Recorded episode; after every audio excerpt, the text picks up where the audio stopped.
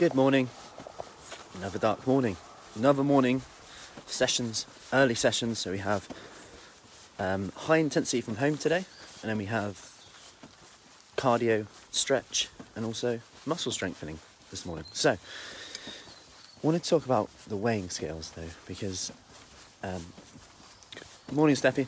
Morning, because what I want to look at is at the start of our kickstart when we have our one to one, when we get people started, we sit down and we kind of go through starting plan. Morning, Mitch. Starting plan, and often one of the questions that some ladies ask is, "Are you going to weigh me? Should I weigh myself? What do I do about the scales?" And I guess that comes from like a diet culture, if you like, where the scales are the number one measure of success, right? If you've lost, you've won. If you haven't, you failed. What happened? Why didn't you do it this week? Morning, Caroline.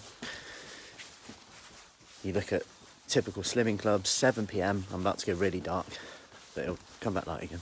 Um, 7 pm on a Wednesday, weigh yourself, then that dictates your results, which is crazy with given what I'm about to say.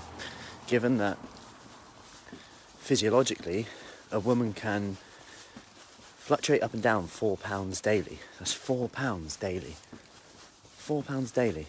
Not to mention, if you have a bit more fibre than normal, like which is a good thing potentially for some people, you may be fermenting a little bit longer. If you eat a bit later than you normally do, you might weigh more. If you've eaten more carbs that day, you might weigh more. And that's nothing to do with body fat. That's just to do with the fact for every one gram of carbohydrate you eat, you store four grams of water. So you're always going to have some short term fluctuations in water with that. Not to mention salt, not to mention stress, the weather. So, so many variables that, and, then, and if you think about it, to dictate how you feel and the, your success of all your hard work on that number can seem quite crazy, really. Now, I'm saying this because sometimes that number can stop people carrying on for long enough to actually get the results that they want. And I've countless examples of this where you know someone's not seen the results on the scales that they've lost before. Morning, Sandra.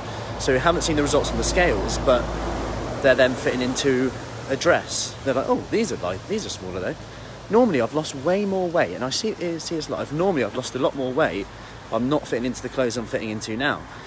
Is that the exercise? A bit, yes. So you know, you put on muscle, lose body fat, your body composition changes, but the weight won't change maybe as it normally would. There's so many variables with that. Now, that all said, for some people, the scales they don't have as much of an emotional reaction, and actually they help guide someone. And there are benefits of it. For example, in, in a study where they look at people who have lost 10 kilos or more, and kept it off for at least a year, one of the habits they do is, is weigh themselves. And something I say for people who maybe are uncomfortable with fluctuations, at least for a short period of time, where it's just up and down, they don't know whether they're being successful or not, especially this is for women, is to, if they've got a menstrual cycle, is to maybe track that and compare week one to week one, week two to week two, week three to week three, week four to week four. So you're comparing the same week each month rather than going, oh, weeks one and two, I'm, I'm lighter, I'm stronger, because you will be. You'll be potentially a bit lighter, potentially feeling stronger, like when you're exercising. Then weeks three and four, you may feel a little bit weaker. You may not feel as strong and you may have more cravings. And that's where you might want to allow yourself a little bit more. Maybe an extra snack, maybe a slightly larger portion of protein, maybe a little bit more carb, or half a fist more carb, whatever it is, we can start to be a bit more flexible with that.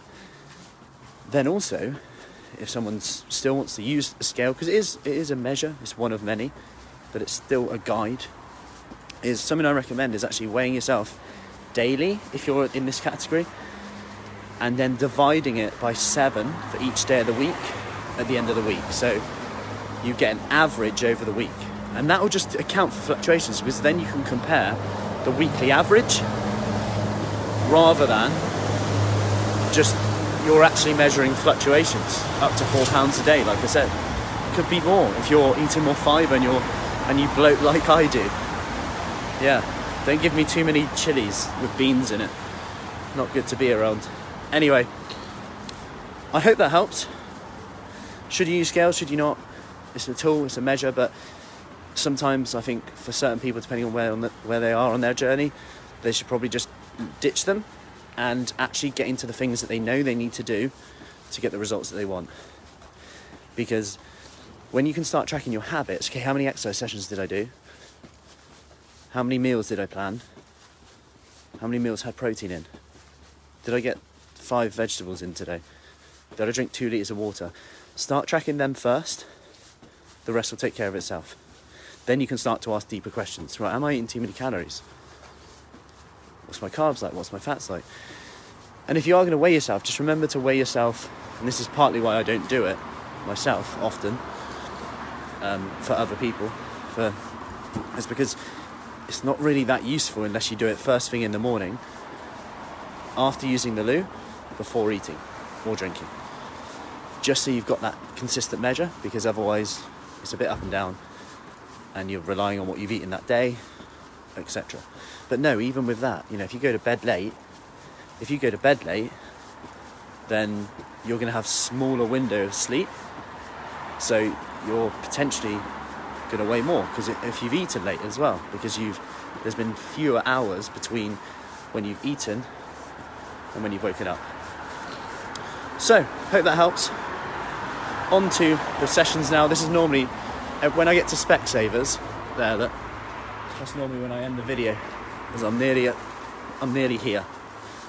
So it should be about the same length every day. I'll check if I walk faster or slower some days. Hope that helps. Any questions, let me know and speak soon.